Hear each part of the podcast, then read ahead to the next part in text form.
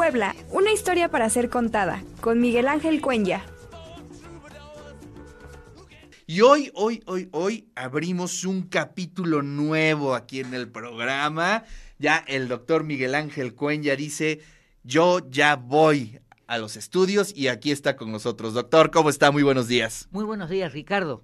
Acá estamos ya venciendo, digo yo, la pandemia. Después de dos años y medio encerrados, eh, podemos estar acá ya empezando a platicar con mucho más tranquilidad.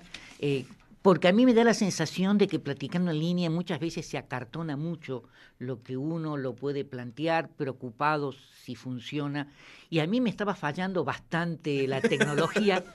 Eh, entonces yo dije, bueno, poco a poco va a ver si se puede empezar ya a la presencialidad, claro, en la medida de lo posible. Así es, sí, fue una buena alternativa en su momento, pero bueno, pues eh, podemos hacer estas, estos diálogos y siempre es mucho más rico, siempre es mucho más eh, cálido poderlo tener aquí, Doc. Y bueno, pues eh, las calles de Puebla, todo un tema, todo un tema. Sí, verdaderamente, yo quería hablar de la nueva nomenclatura, la, que, la nomenclatura que tenemos hoy. ¿Cómo es que surge verdaderamente esta propuesta? Eh, y se va a implementar, que es un problema muy, muy interesante porque está relacionado con la modernidad.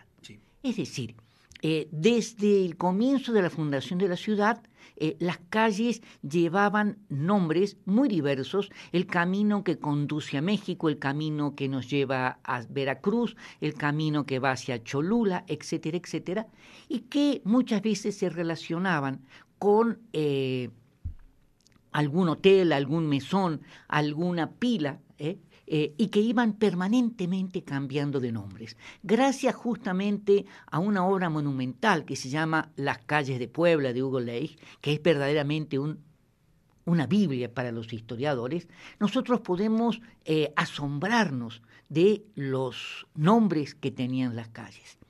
Entonces, uno de los grandes problemas que se planteó o que existía una preocupación por parte de los regidores hacia la década de 1880 era que más allá de las construcciones o de las grandes construcciones de la nueva construcción del Palacio Municipal, era necesario también terminar con el caos existentes en los nombres, que hasta el día de hoy muchas ciudades, en la Ciudad de México nosotros sabemos que hay más de 125 calles que se llaman Benito Juárez, más de 80 que se llaman Porfirio Díaz, y así nosotros sucesivamente podríamos continuar, lo cual complicaba esto porque en el, entre el periodo colonial y finales del siglo XIX, las calles fueron cambiando de nombre. Primero tenían relación la calle del gato, la calle de la casa del que mató al animal, etcétera, etcétera, eh, pero en el siglo XIX se fueron incorporando eh, los nombres de los héroes que participaron en la independencia, que participaron en la defensa de la ciudad de Puebla, es decir, eh, y de todos los conflictos políticos que se vivieron en el estado de Puebla o en el país. Y de esa manera, por ejemplo, yo acá traje, lo tengo anotado para no olvidarme, por ejemplo, cuáles eran los nombres de las calles. Por ejemplo, para finales del siglo XVIII, la calle de la Pila de Carrasco, eh, así se denominaba, y 20 años después ya pasó a denominarse la calle de las religiosas de Santa Catarina. O, eh, por ejemplo, la calle de los arbolitos a finales del siglo XVIII, para mediados del XIX se llamaba la calle del gato. Eh, o, por ejemplo, la antigua calle de Santa Gertrudis pasó a llamarse muy rápidamente la calle de Carrillo, después la calle del costado de la iglesia de la Santa Veracruz, para terminar llamándose la calle de la Fuente de San Cayetano y que hoy nosotros, para nosotros hoy sería la 11 Poniente al 100. Es decir, eh, y podríamos seguir poniendo ejemplos. Claro. Podríamos seguir poniendo ejemplos. Si hasta el día de hoy hay gente que le sigue diciendo a la avenida Palafox y Mendoza, la Maximino, ya han pasado más de 25 años. Sí, sí, sí, sí, sí. Eh, conozco a varios, conozco a varios. la Maximino. Bueno, o un compañero, yo recuerdo muy bien, historiador, nos citaba en la segunda calle de Mercaderes, esquina con la calle de Carnicería. ¡Ah, qué maravilla! Ah, hermoso, era hermoso. Y entonces, claro, uno sabía que... ¿Mercaderes es este, la 2? La 2, sí, sí, efectivamente. La 2 norte de la calle de Mercaderes, entonces uno tenía que saber cuál era la calle de la Carnicería. Bueno, eh, entonces es hermoso.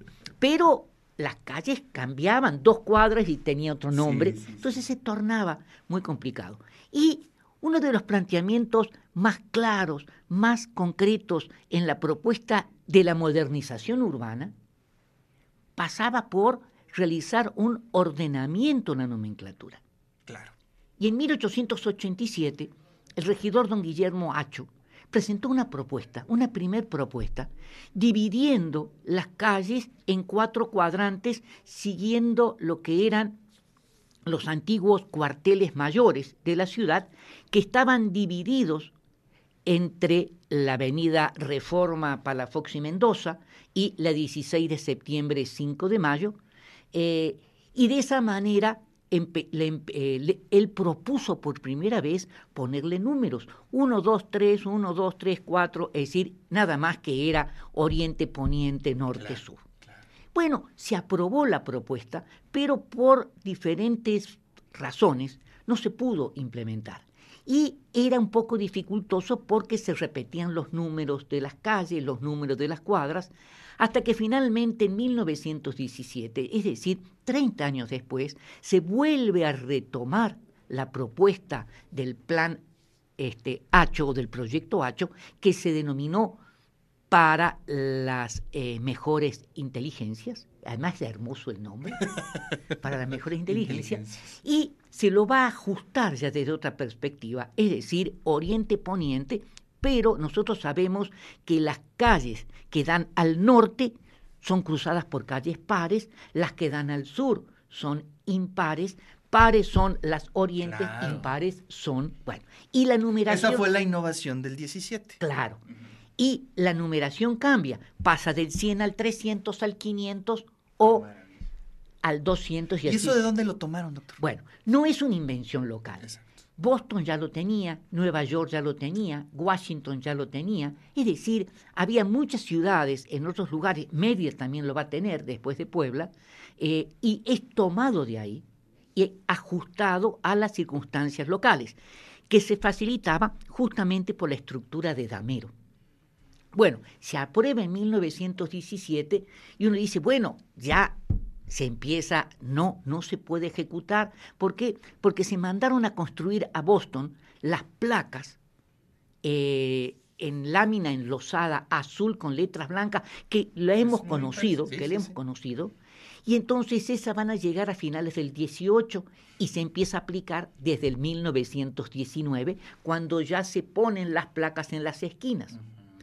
Posteriormente nosotros, el, el ayuntamiento le ha puesto en muchas en muchas calles del centro, del centro histórico, el nombre antiguo, pero uno de los nombres antiguos. Le podría haber puesto tres o Quizá cuatro. el más reciente.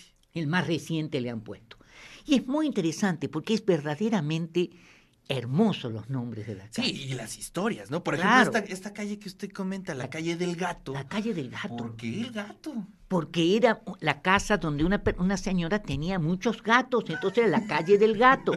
O la calle del, eh, del que mató al animal. Sí, sí, sí. entonces, esos nombres. Esa es la 3, me imagino. Claro, la calle de la pila de Carrasco, porque pasaba por la pila de Carrasco, que lo que sería en la, en la 11 Poniente, o la, normalmente la calle del costado de la sacristía de la compañía, la calle del costado del el atrio de Santo Domingo, y así sucesivamente. Entonces, la gente se ubicaba, pero los nombres cambiaban y sobre todo en el siglo XIX.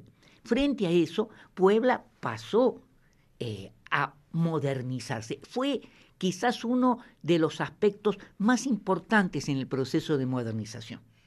Ahora, que la gente se acostumbrara es un problema generacional. Tuvieron pasar dos o tres generaciones para que la gente asumiera el nuevo nombre. Si todavía han pasado 25 años y mucha gente le sigue diciendo Maximino a la palabra Fox y Mendoza, bueno, yo entiendo eso, porque uno también dura un tiempo, ¿no?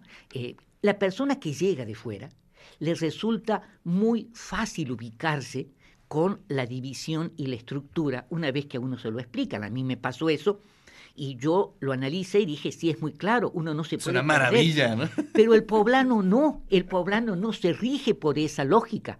Sí. Yo lo entiendo, se, elige- se rige por otra lógica. ¿Qué relación hay con la iglesia tal o con tal monumento para poderse ubicar? Eh, al comienzo me llamaba la atención.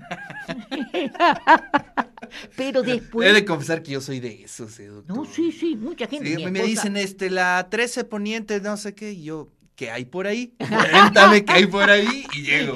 Mi esposa yo le decía, en la 23 poniente, al- al- le digo, y al 3300, ¿y eso dónde queda? A la altura del colegio americano. Ah, pues sí es fácil, perfecto, sí es perfecto, fácil. yo llego. Pero es normal, porque tienen otra lógica. Sí, no sí, sí, sí. necesitan, pero el que viene de afuera necesita ubicarse y no hay pierde. No hay pierde. No hay pierde. Sí, sí, sí. Salvo y la te puedes diagonal. ir a la prolongación Claro. de la 16, tal, Claro, tal, tal, y llegas llega. sin problema, ¿no? Claro, apareció de golpe la diagonal. Sí, pero la diagonal es donde pasaban las vías del tren. Claro.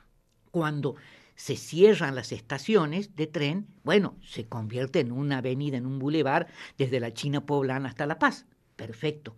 Pero es una de las pocas avenidas este, que rompen, pero era porque ahí estaba la vía del tren, o la cuatro ponientes ancha porque bajaban las vías del tren a las estaciones del ferrocarril.